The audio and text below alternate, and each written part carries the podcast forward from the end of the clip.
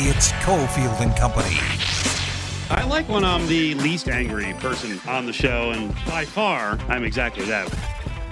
It's literally the dumbest show ever made. It's the worst show I've ever seen. I watched it in one sitting. I court plenty of dislike at work because I'm a lunatic and I like to compete and I like to torture coworkers. It's time for Cofield and Company with Steve Cofield on ESPN Las Vegas.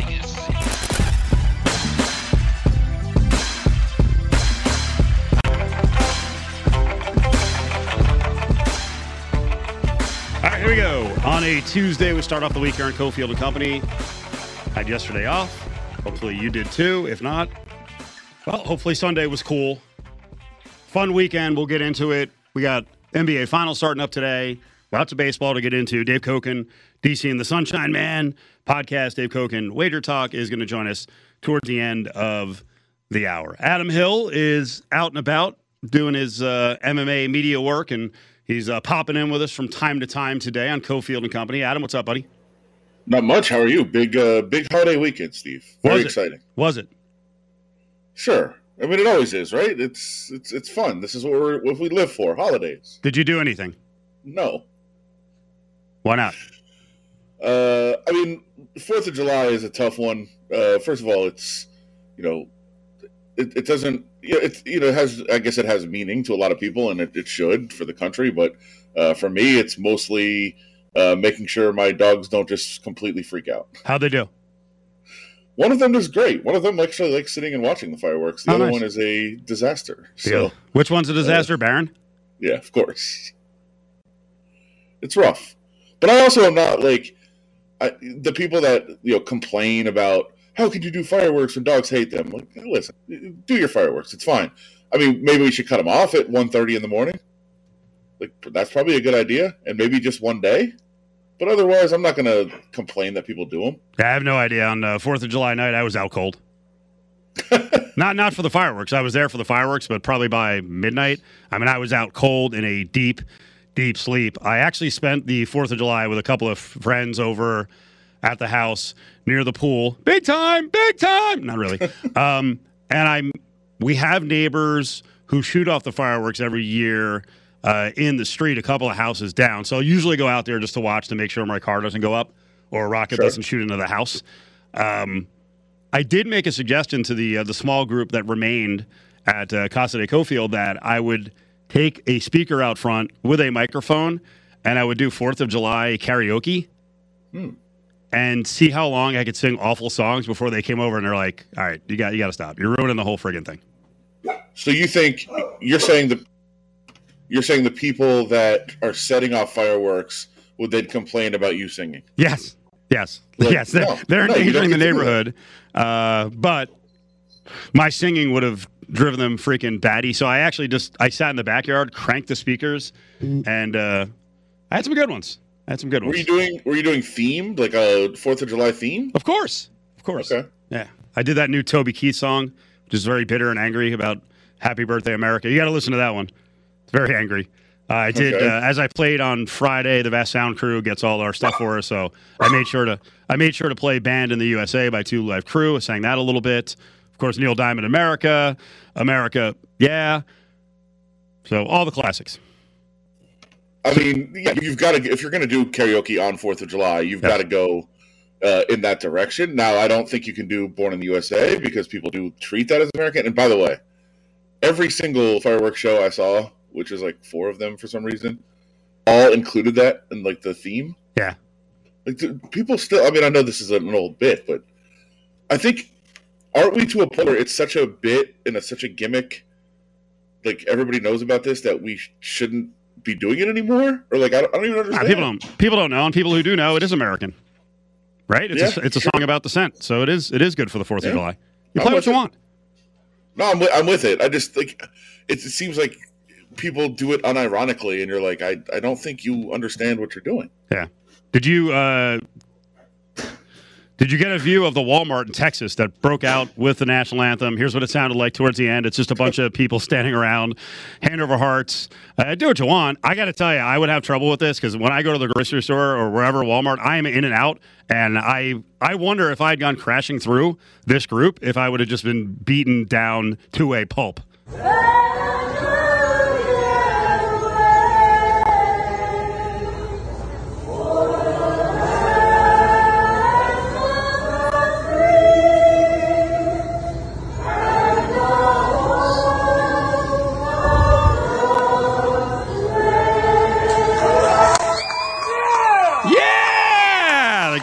Behind shooting the video at the uh, Texas Walmart. So good time for everybody.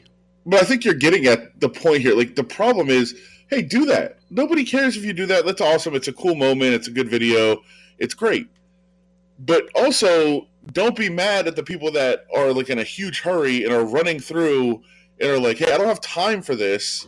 Like I'm here to get something and get the heck out of here. But then you know people would be like, not American, don't love the song. Like, no, I'm I'm in a hurry. Oh, Sorry. Adam, I had to make a run quickly to the grocery store. Like last minute, I forgot some stuff, uh, and of course, I didn't need it. I always uh, overdo it. Um, but yeah, I would have been I would have been out of my mind. I would have had I don't know what I would have done. I would I guess you go to the garden section at that point and hope it's still you know hope they have it open, Sure. which Well, they often don't. Which is was my secret. Open the garden register. It's true, and and for so you can park way over there too. and Yep. get the Oh, keep the car away from all the door, the door dings and everything Sure. else. And and uh, yeah, I, I tell you, I could go on a whole parking rant. I do. I, I will say I found it going out and shopping this weekend. I found it amazing how people will resist walking an extra hundred feet to squeeze their car in wherever. I, I watched multiple people do. Like I watched the guy trying to back up. It was at like the Home Depot. There's a spot six spots down, and the guy's he's backing in like a dually pickup truck. He can't drive to save his ass, and it's taking him forever to back up. Like just drive up four more spots, pull forward. Your car, your truck's to be forward in the spot. I'm like all this effort. It's 38 feet to walk. I mean, I'm totally with you, but here's the other dilemma that I've noticed, which is it's a tough one. What about when you're with somebody that is doing that? Uh, parking Wait, close or par- parking far away? No, you're the passenger, and it's somebody that's trying to jam their car in instead of just taking an easier spot three or four away. What do you do? You just sit there. You speak up. I mean, I feel like it's your responsibility to speak up, but Yeah. at the same time, like if you're not driving, you're not supposed to really get involved. But you're just like, really? It takes mm-hmm. longer to find the spot and park than just go to course. further spot and walk. I have the opposite problem in my driving experience because I drive most of the time with the SO, and I am always park far away guy. And she gripes every time, and my line back to her, and it's not. This is not a dig on her. It's a, it's really just a. It's a dig on me. I'm like, this is the only exercise we get. And she's like, stop saying that. That's so stupid. I'm like, well, my car is free of door dings. Yours is not. So whose plan is working? Uh, yeah, for sure. Now, it, it's also, have you done the move that we're just, it's, it's, hey, it's a rant about parking lot. day Yes, it's NBA. Finals Day. Let's I- talk about parking lots. But have you, have you experienced where you're with somebody and they park kind of far away because they got no spots, and then as they start walking, there's a spot closer. Oh, They're like, ah, I'm gonna move the car up here. Really? Oh yeah. No. Like, what, what are you doing? I think my favorite is when I do execute properly as park far away guy. There's another park far away guy who wants to park right next to me, Sure. and I, I will time. tell you every time under my breath, I'm like, son of a. Well, I'm I'm always roof of the parking garage guy because it's Yep. it's almost always clear.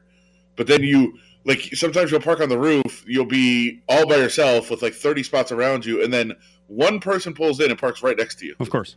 Of Like, course. what are you doing? Yeah, I know. I know. You know, this is all going to be easier when there's a train. I guess we were talking about parking, but uh, we will get to the uh, plot of land, maybe one of the A's potential plots of land that has been purchased. Uh, that's coming up in the three o'clock hour. NBA Finals. We got a lot to break down uh, with the Bucks and the Suns. That's going to be right here with pregame going at five o'clock on ESPN Las Vegas. But you know, the first show after Fourth of July, Adam Hill and Steve Cofield. Yes, I will go third person. Of course, of course, the biggest sporting event of the weekend is going to be broken down. He did it again. He did it uh-huh. again. And you know, while we've complained about the promoters' issues of not bringing in all the best eaters, I'm not sure that anyone on the face of the earth could be brought in to challenge Chestnut. That felt as like Sons and Four as the Sons and Four did. Yeah. It was I mean, so it- foregone the conclusion of this thing. Uh, did you notice a weird vibe after Chestnut finished with 76? Um, well, I mean, I tried to if with whatever Wow. broadcast I could watch. Uh, That was a problem. sure. Um, but no, I, I mean, you're right. It was it was a coronation, not a competition. Yeah. Uh, as it often is. Um, but no, I, did, I didn't know. I thought he was. I mean, I thought he was more uh, sluggish than usual. I thought it weighed Yeah, on him a little yeah. bit. He's sl- that, well, that's what I thought. I thought he looked kind of. I don't know about miserable, but it was. It almost had a feeling like you know I think I've done this long enough. Maybe it's time to walk. I don't know. It- we'll see. What you know? It's tough to go ye- out on another top. year. It is, but and and it's not even. It's not even like somebody's catching up to him. Like you know, Esper's No. okay, but you know he he still has plenty of room. And for those, you know, I, I know the, you know, fourteen out of fifteen, you know, narrative is awesome. Like there is a reason, you know, that 2015 competition, uh, you know, Matt Stonie gets the win, and it's because you know Chestnut was heartbroken. He was he was in a That's tough right. spot. He was Yeah. mentally broken. Uh, had a you know after the 14 competition, he proposed to the girl. They broke up before the 15 competition. He, he couldn't get it together, and you know he had his worst performance, and the second place person at their best, and and Matt Stonie ends up winning. But I don't think that happens again until Chestnut decides Well, to hang it up. I mean, what do you say all the time about work and relationships, right? As soon as you get married and potentially have kids, you just can't match the single Sure. athlete, the single worker. People hate that, uh, but you can't. And I mean, I saw it. Did you see uh, one more bite? Our buddy was on Friday. He's on with his wife. She was eating in the contest. She actually in the women's field. Uh, Sarah finished second, but uh, Juan Rodriguez, I think, at the site of his ex Miki in front of the stage, Miki Sudo. He, I mean, he he did okay at thirty. He finished ninth, solid. But I felt kind of bad for him. I'm sure he noticed her there. You think her presence broke him? I don't think it broke him, but I think he could have. I think he could have done a little bit better. So yeah, the TMZ of competitive eating, Cofield and Company. You think that she was standing there just like you know that I could eat more than you? The funny thing is, she can. I know. She's a monster. She was out because of a pregnancy. Uh, Michelle Lesco did real well. So, uh, yeah, we'll get into the TV coverage uh, of it. That was kind of a disaster. Uh, some of the gambling elements of it, we'll talk to Sam Panayotovich in our four o'clock hour. But he did it. Chestnut did it. Uh, it is a Fourth of July tradition. He did 76, and I thought the uh, the crowd and the atmosphere was awesome. And we'll play a little George Shea later on. That guy is getting. He's the town crier. He's the host of the whole thing. He is getting crazier as he gets older. His opens are so freaking long. So we got a ton of news to get to today. We got some baseball coming up with Dave Koch and Adam Hill is in uh, here and there throughout the show. A lot of good guest spots. And you know, next hour, next hour, we're going to introduce you to our uh, newest coworker, brand new host here at Lotus Broadcasting. Have something to say? Tweet at Steve Cofield or call 702 364 1100 now. Now, back to Cofield and Company. You are hearing unofficially 76 hot dogs and buns for Joey Chestnut, which, if confirmed, would be yet another world record. Oh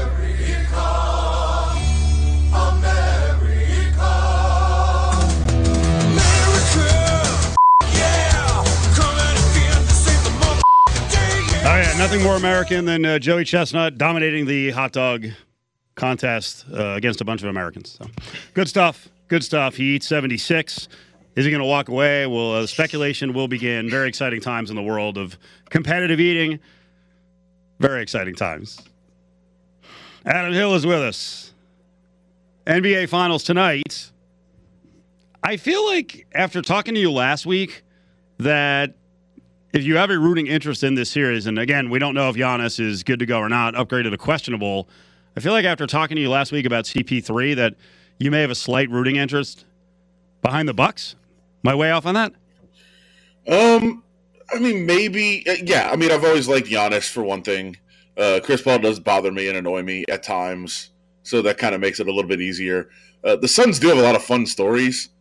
I mean, you know, Suns and four guy, and then the, um, you know the the groupie girl with all of her claims about the team, which are Oh, I didn't see that. hilarious too. Is that Oh, is that yeah. arable? Uh, I mean, she said that she's covered the entire starting lineup. Oh, stop. I think it was- Really? Yeah. At one time, by the way, that was a, a good story. Wait. Um, it's out there. Yeah, yeah. Oh, it's out there. It's good stuff. Uh, I mean, those stories are fun, but I do like Giannis, and I have a soft spot for the Bucks going back. I mean, I yeah, I think I've talked about my favorite player, uh, you know, through high school and and kind of in that era was Glenn Robinson. I I was obsessed with him. I wore 13 in high school because because of Glenn Robinson, and I so I liked the Bucks back then. Um, so I have a little bit of uh, affinity, I suppose, but it's not like I'm going to be sitting in front of the TV like you know cheering like crazy for the Bucks. Like I, you know, I'd kind of like to see them win. Um, I'd kind of like to see Giannis play because I think it, it's exciting to have the stars around. Uh, but yeah, I'm I'm leaning in that direction, I suppose, but nothing uh, over the top. Chris Paul plus 140 for MVP. Devin Booker plus 275. Giannis plus 350. Middleton seven. Anyone else worth playing? Jrue Holiday, DeAndre Ayton. Probably not. I don't think we're going to have somebody come from out of nowhere. It seems like it's going to be you know top of the top end guys. Well, Chris Paul has a, a massive advantage. Uh, one, the Suns are favored. Secondly, um, he'd have to be just overwhelmed by, say, Booker Yeah. to not be the sentimental choice. Well, yeah, somebody that's been around for that long, playing in his first finals. Uh, you would imagine his numbers against the Bucks have been really good, so you'd imagine it continue to be that way uh, in the in the series. I, you know, I, I think that would make a lot of sense. And and you know, if if it's close, it's probably going that way. So you've got that advantage there too. I mean, you can start breaking things down and say, well, if Giannis doesn't go, the only way the Bucks win is if Middleton just goes off. So maybe that makes a lot of sense there. I, I, I mean, it's going to be, I think, one of the one of the big name people. Man, I feel like we're hearing more and more. If CP3 wins his first title, that it's got the asterisk because of the path he's had to take. I mean, it, I know we talked about it last week. It's it's facts. It's malicious Right. facts. I Yeah. joke about the malicious part. They're facts. and uh, you know, uh, JVT pointed out last night because everybody talks about the obvious ones. It went, you know, Anthony Davis in the first round was out, and LeBron, you know, wasn't necessarily 100. percent uh, Then you go into the next round, Jamal Murray's out. Then you go into the next round, Kawhi Leonard's out, and how you go into this round, Giannis might not play. But it's also like, you know, Porter got hurt in that series too. Like you know, it's it's been even you know, other guys beyond just the stars from every team that they've played. Um, asterisk probably isn't right because I don't, you know, it's not like a shortened season, anything like that. Um, well, it is, but you know, it's not because of that reason. It's not a shortened playoffs, Right. uh, but it's you know, and it's not a bubble like it was last year. But it, it'll be remembered. I think historically, it'll be a footnote, and and you'll have to think about it. And I think you'll look back and be like, "Wow, it was like all the same teams always winning." Then wait, where did the Suns come from? Well, that was the year that every single player that was a star got hurt against them, and Yeah. you know, they, you know, you'll remember that. But the people that you know are are more casual fans and just kind of looking back through history will just notice it and say, "Hey, great run by the Suns. Nice, nice job." Does this one change your rooting interest? You know that there's a, a football player on each side that could actually win an NBA championship ring? NFL player? Sure. Uh, your guy, Who's my who's guy? on a mental, who's on a mental break, A Rod. uh, Aaron Rodgers or A Raj? There's only one A Rod. True. Please. A Raj. Aaron Rodgers and uh, LaFitz, Larry Fitzgerald, both with ownership stakes. Uh, so I guess I'd rather see Larry Fitzgerald win. He's a very good dude. Yeah. Not that A Raj isn't. Well, I thought you were becoming a, a bigger Aaron Rodgers fan with his uh, his labor pushback here. I mean, I'm in and out. He's not. He's not being vocal enough for me, but we'll see how he plays it out. Well, he's trying to work the per- uh, he's trying to walk the perfect line, right? He's trying. We'll see how that how that plays out for him. I don't. I don't know how it's going to go. I mean, I'm very interested in following the story and seeing how it goes, but um, I'd really like him to just go scorched earth. Maybe he will if he gets a ring. He gets that ring that he's looking for. Maybe maybe he'll be able to be freer. The uh, the match is going to start up here. The uh, the Big Bryce, Aaron Rodgers, Tom Brady, Phil Mickelson. I mean, this one's easy. You're rooting for Rodgers in this, right? Come on. Yeah, this You're not rooting for one. Phil after his stupid Detroit stuff last week. Of course not. No, this this one's easy. This Yeah. is no doubt. Local paper wrote a story about Phil Mickelson being a degenerate gambler and getting crushed by a uh, bookie years back, a Detroit area bookie. And uh, Mickelson pulled out of the tournament, and then his agent basically said it was a hit piece and unnecessary. And Phil made made the suggestion like, "I'm doing you folks a favor by coming here." Like, Yeah. All right, bro. Didn't you didn't you just use the phrase malicious facts? right, exactly. It's it sucks. Truth hurts. Uh, that's a expression for a reason. Yeah. So Brady and Mickelson, um, Brady took some jabs at Rodgers, and it, it actually put Rodgers on his heels a little bit. Brady said of Rodgers, he's unhappy with his boss and he has no options. I mean, again, well, he, the thing is, he does have options though. Now, if you want to say he doesn't have options in terms of football, if they don't want to trade him, Right. that's fine. He has options. He's got plenty of options. That's part of the issue here. He can go just do whatever he wants, host Jeopardy or or do nothing. Again, Brady said, I'll repeat it one more time. He's unhappy with his boss and has no options. A uh, on his heels, Rodgers recovered pretty quickly by saying, "That's a projection, Tom. I've never said I'm unhappy with my boss." Which is exactly what you were just saying two minutes ago about a lack of clarity with Rodgers and what he's really unhappy about. Well, people. That's what it was, right? People. It was people. And people make people, people. yeah, people, and then there's people that make the people people, and you don't understand people. Like that was what he was saying in that interview, and then after it happened, people were like, "Whoa, Aaron Rodgers speaks out, and he comes out swinging." Like, did he? What did he say? And he still won't say anything. All right, we're going to track the match as it goes along. Like I said, it's uh, Bryson DeChambeau, Aaron Rodgers. They're the favorite at 150, and uh, Mickelson and Brady are on the other side. We're about 20 minutes away from a baseball conversation with uh, Dave Cokin. We a check in with him early in the week. We'll get to uh, Dave's take on the uh, Tuesday betting in baseball. This part of the show is brought to you by Battleborn Injury Lawyers. You may not need an attorney today or even tomorrow, but when the situation comes up, that's the time you need someone you can trust. Our guy here on Cofield and Company is Justin Watkins. He's been with us for nine plus years. Why? Because we trust him. Trust, trust, trust, trust, trust, right? It's really important. Battleborn Injury Lawyers cares about getting you the best compensation for your injuries. Get that number in the phone if you get into an accident. They're Johnny on the spot. If you need legal advice, same thing. Call Justin Watkins, Matt Hoffman, 570 9000. It's 570 9000. Battleborn Injury Lawyers. Findlay Toyota. They'll do anything to sell you a car. No Toyota problem is too tough, too large, or too small. Keep your Toyota running like a Toyota. Cofield and Company, live from the Findlay Toyota studio. The nine home runs he's given up, Cole, since they've been checking, I wonder if, if how many have been on breaking balls. Here's Dom Smith, three hits yesterday after two home runs in the last game in Atlanta. And that curveball hit in the air to deep right field. Back goes Judge near the wall, and it's out of here. Dom Smith with a Yankee Stadium special dumps it in the second row. And Dom Smith, red hot now, gives the Mets a 1 0 lead.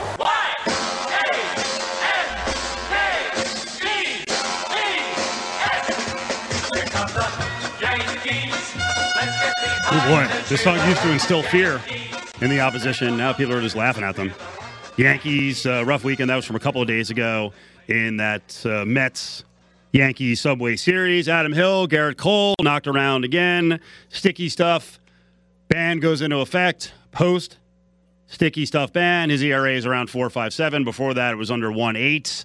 Uh, Aroldis Chapman is all over the freaking place now.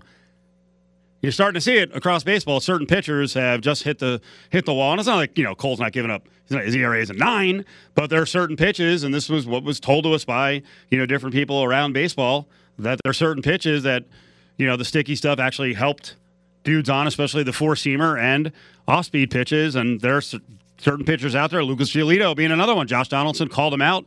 Apparently, Donaldson uh, uh, accosted him in the parking lot. I'm not sure I believe that part, um, but he called him out. You know, was walking off the field after a home run. He's like, "No sticky stuff, no sticky stuff." It kind of looks like it's taken hold in several situations. Yeah, it does, and and I think listen, it's still a short sample size, so I don't want to get you know too crazy and say it's a, a, guarantee that that's what we're seeing, but it certainly seems that way. And I think the bigger indictment, and and this is something that I haven't studied, I haven't looked into it. It's possible to do with FanGraphs and everything else that's out there in terms of uh, some of the sites, but uh, from listening to some of the announcers, and I'm trying to watch a lot of local broadcasts right now uh, to pick up on what they're talking about, but they they have really noted the change of pitching patterns from some of the pitchers and how different they are pitching now than they were before the ban went into effect. And that is just a huge indictment. If you like listen again, you could say, Well, I've just I've just had a couple of bad starts and the ERA looks ugly, that's fine.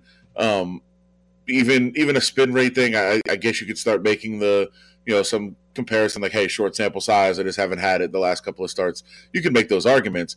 But if you've completely changed your approach and how you're pitching in these last couple of starts, based on you know the fact we would think that you can't have access to the same materials, like that is a huge indictment of where you are because you just know like, hey, those same pitches aren't going to work. I have to change how I approach a hitter. Uh, that's pretty bad. Yeah, it's and it's the last thing the Yankees need.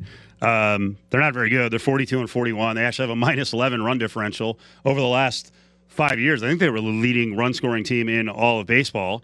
Uh, they've now lost seven of nine. They're five and a half out uh, behind the second wild card spot. Um, right now, pace uh, records, however you compute it, right? It'll take 95 wins just to make the AL postseason because the two wild card teams are very good in the A's and the Rays. So the Yankees would have to go 53 and 26 the rest of the way, which I guess they could do, but not if Gerrit Cole's not right. Now, you know, the even worse situation because this is real life and it's gross. If it's uh, if it's all true, Trevor Bauer ain't coming back anytime soon.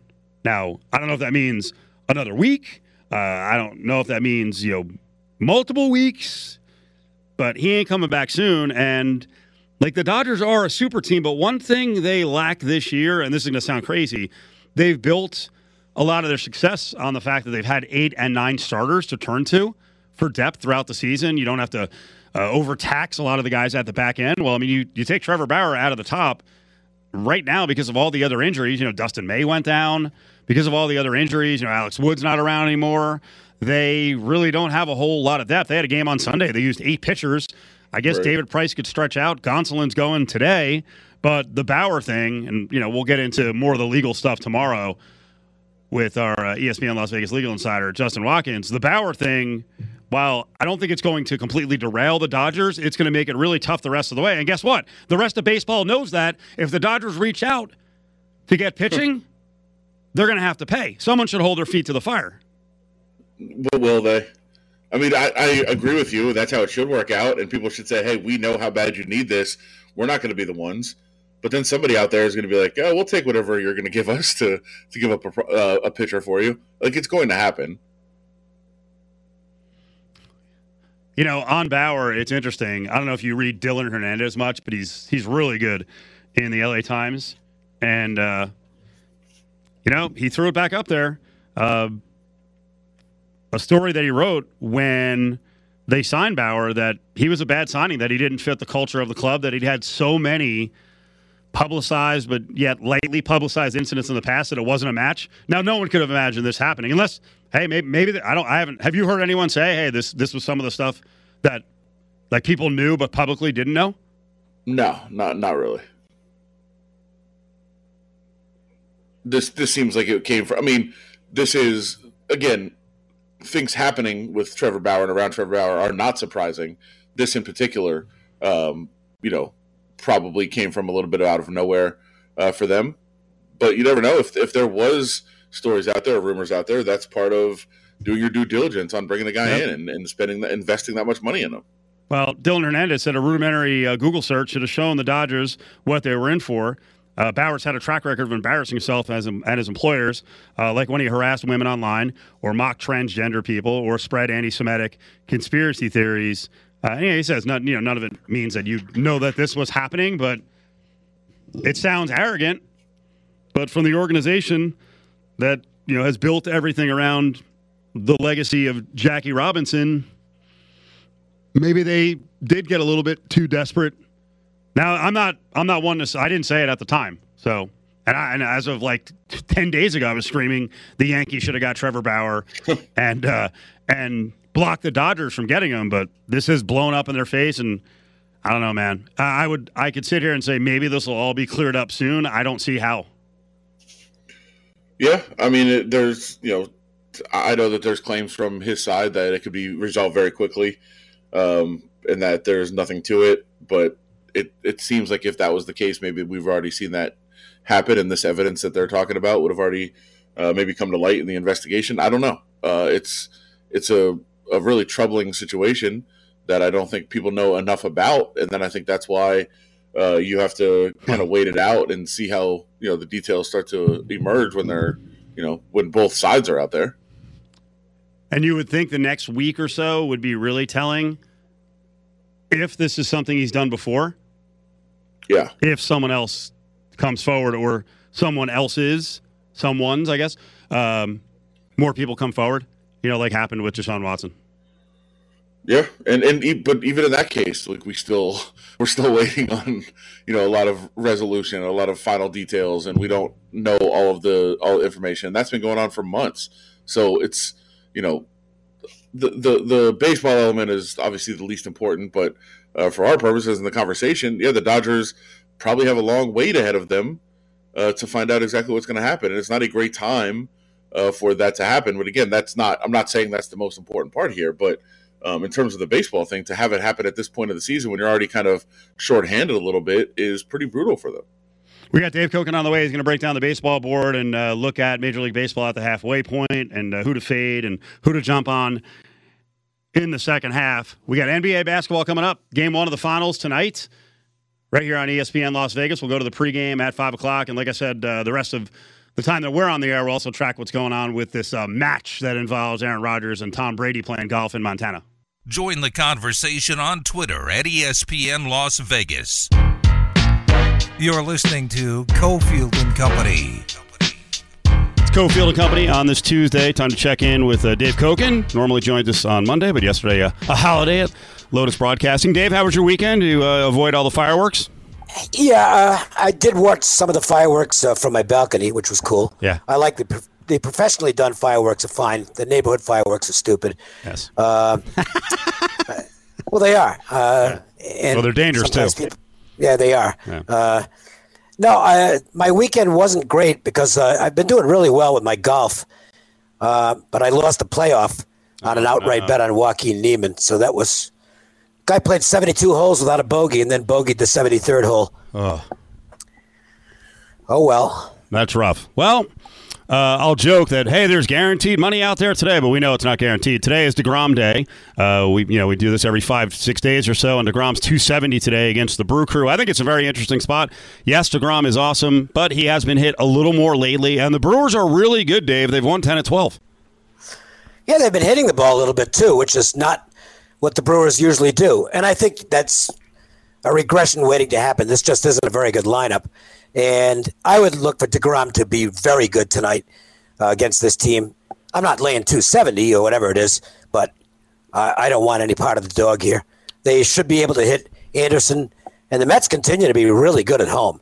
I mean, they've been a tremendous team in Queens this season.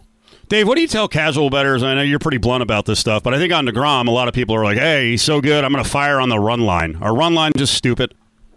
I'm not a big fan of them because the team's happy as they can get one run, Right. Uh, a one run win. And it can be worth doing if you're getting a, a decent price, but they're not really getting one here. They're still a big favorite as far as that's concerned as well. Look, I mean, to me, if you're going to play the Mets, if you insist on playing DeGrom here, which I don't argue against, find another team and play a two team parlay. At least you reduce your risk and you can get you know, maybe even money or somewhere in that neighborhood is uh, on the return. Find another good sized favorite that you think is uh, in good shape tonight and go that way. And as Dave said, the Brewers just have not hit this year, even though they've got a really good record. They're uh, they're only hitting 222 on the year. Let's stick with the Mets and the division. I know you're not a division futures player, but I was looking at some of the numbers. This Mets team, I think, is overachieved.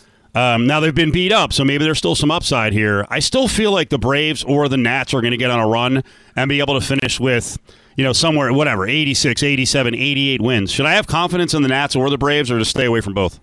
I don't know what to make of Atlanta. They've really underachieved this season, and I'm not sure it's it's ever going to come together for them. Um, the other team's interesting, the Nationals. Yep. I think they've feasted on some weak competition lately, but they've built their confidence in doing so. And we know from past experience, this is not a team that sells at the, at the deadline. If they're even remotely in the hunt, they're going to go out and get somebody.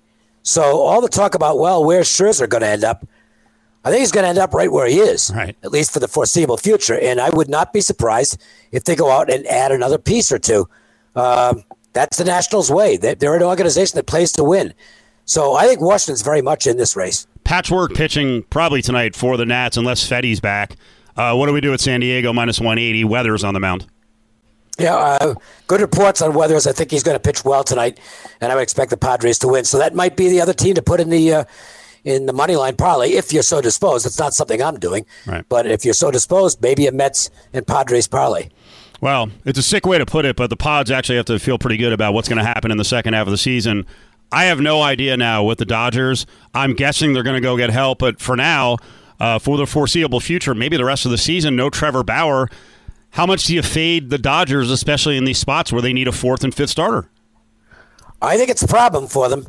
Uh, I'm not sure they've got the arsenal of prospects to deal, and I think teams might play hardball with them because they're the defending champions. The Bauer thing, obviously, from a personnel standpoint, it's not good for them. I wonder. I wonder though. Um, you know, I'm not there, so I can't say whether it's accurate or not. But there were reports that he was not the most beloved guy in the Cleveland clubhouse. He's just not he's not the most popular teammate in the world, from what I gather. So maybe their chemistry might be better off without him. Uh, I've heard I heard some things that, and again, I, I I don't know how much truth there is to them, but I heard that there were problems off the field with Bauer in Cleveland as well. Yeah, he's uh, he's long had a reputation of uh, knucklehead publicly, and then if you're saying, hey, there's more stuff behind the scenes. Uh, tonight, Gonsolin's in there for the Dodgers. They're minus 130 against the Marlins. Uh, good price to jump on. No, I, I don't think so. Pablo Lopez is coming off a one pitch start because he was ruled to be have thrown at Acuna in his last start. I think it was the fifth time he'd hit him. So maybe there was something to that. They threw him out of the game. So he's going to come in very well rested, and he's pitching well. Uh, he pitched pretty well against the Dodgers in L.A. I think he might do well here. And Gonsolin's not a distance guy. He's, you know, four innings, that's about it. They go to the bullpen after that, and they didn't get much length out of Buehler last night. Um, I, I would not be shocked if the Marlins win this game, and they're kind of live at that price. Well, we've been talking about the Yankees uh, just about every week because they're underachieving. They're not doing what they were supposed to do. And you know, weeks ago, you and I started talking about the spin rate and the sticky stuff and what would happen to some of the pitchers out there. And there were guys who maybe we need to fade. And uh, to this point, again, I know you keep saying short sample. We're now looking at about six or seven starts for Gerrit Cole. ERA, you know, one three seven before the sticky stuff ban. Since then, it's four four seven. And the Yankees have so many problems all over the field. Uh, they're they're very right-handed heavy, and then you know coming up they got a freaking brutal schedule after the Mariners. Uh, they're gonna have to play the Red Sox uh, first, what, like eight of the first ten out of the All Star break. So. They, they may actually be sellers. They, they got they have to win these games in Seattle tonight. It's Taillon and Sheffield, and the Yankees are still a very robust minus one sixty. I, I think they they should be that tonight. First of all, they're facing a bad lefty in Sheffield who can't get the ball over the plate, and uh, it was absolutely horrible in June. His OPS was over one, um, and I got to think the best thing for the Yankees right now is to get as far away from New York City as possible. And this is the longest trip out there for them. They're out in Seattle. Maybe it's a chance for them to just kind of play baseball and not have the glare of the media and the fans who are hardcore in New York City who are very unhappy with the team right now. This might be a, a recipe for a little bit of a breakout for the Yankees. I think they, they might do well tonight. I think they're going to put some runs up. Taillon has been completely unreliable, terrible on the road. So you might see a high scoring game tonight in Seattle. We've seen some players moved, uh, like Corey Dickerson, Marlins to the Blue Jays, uh, Alcides Escobar, good player but can't stay healthy. Royals to the Nats. What would you do? You're Seattle. You're 45 and 40. You're three and a half out of the wild card. You're. You're. I think the results are surprising. I think we all admit that, especially with the the way they're hitting. Do you build around a guy like Mitch Haniger, or do you get max value now because he's got 18 homers and 47 ribs? No, I, I don't think I, if I'm Seattle, I'm not doing anything. I want to hold on to the guys I've got. I am not going to try and trade my way uh, into the playoffs because their 45 and 40 is as phony as it gets. Their OPB is really uh, on base percentage is really low. Uh, they've had a phenomenal record in one run and extra inning games. That figures to be uh, an area where they have some regression after the All Star break. I don't want to deal any prospects if I'm Seattle because they've got some really good young talent on the way. on the other hand, um, I'm not buying. So to me, you just stand pat. Maybe you get lucky. See where you are at the deadline. I mean, if they're still real close to the deadline, well, maybe you take a, a shot at some small change additions and see what you can do there. But for the Mariners, their best days are ahead of them, and their best days look to be getting close. I mean, this team within the next two or three years is going to be a really good baseball team. Yep, all those outfielders and hitters come up, you know, mature in a couple of years. Uh, Blue Jays obviously have some guys who've arrived. I mean, uh, Vladdy Jr. is just ridiculous. Now there, there's some upside with the Jays beyond this because they could be allowed to go back to Toronto soon. We'll see what happens there. But they already bought Dickerson uh, tonight. They're minus 190. You got Matz going against the Orioles. Yeah, I don't trust Matz, who wasn't good in his first start off the injured list, and I don't know. I've never been a Steven Matz guy. There's, there's times when he looks like he's a world beater, and then the next two or three games he, he'll give up four or five runs. And the Orioles actually playing pretty good ball a little uh, of late. I mean, they had that great series against Houston. They're showing some life. They didn't play badly against the Angels. Uh, I don't think I'd want to lay that kind of a price, but the Baltimore offense isn't good enough to stay with the Toronto offense. So the Blue Jays do figure to win the game, but uh, not at minus 190. Not for me. That's our buddy Dave Cokin, DC and the Sunshine Man podcast with myself on Friday nights at 1030 all over social media. And then you can see him every day, just about every day, at wagertalk.com giving out his uh, tips and leans and likes. Let's close on this one. I don't think the Cardinals are going to come out of this in the second half. I think they are what they are, which is around a 500 team. And tonight, you tell me, is this one uh, a little underpriced on the San Fran side? Wainwright and Cueto, uh, Cardinals and Giants, and the Cards are plus 120. I don't think it's overpriced or underpriced because of the fact that Wainwright, at the age of 39, has found some kind of a fountain of youth lately. He is on fire for the Cardinals. He had been a guy where you play on him at home and against him on the road, but all of a sudden he's pitching well everywhere. And until Wainwright falls off whatever ride he's on right now. I don't think I want to go against him. Cueto has been much better at home than on the road, so you might get a pitcher's duel in San Francisco tonight. I might give consideration to the under in the first five innings there. Dave, good job. We'll check in with you soon, okay? All right, sounds good. There he is, Dave Cokin. WagerTalk.com is where you can find Dave every single day. Good three o'clock hour coming up as we'll have Q Myers in studio. Yep, Q was doing a show in Waco, and we'll tell you more about Q and his move to Las Vegas. He's our newest coworker. Visit LVSportsNetwork.com for access to the latest podcasts and best interviews.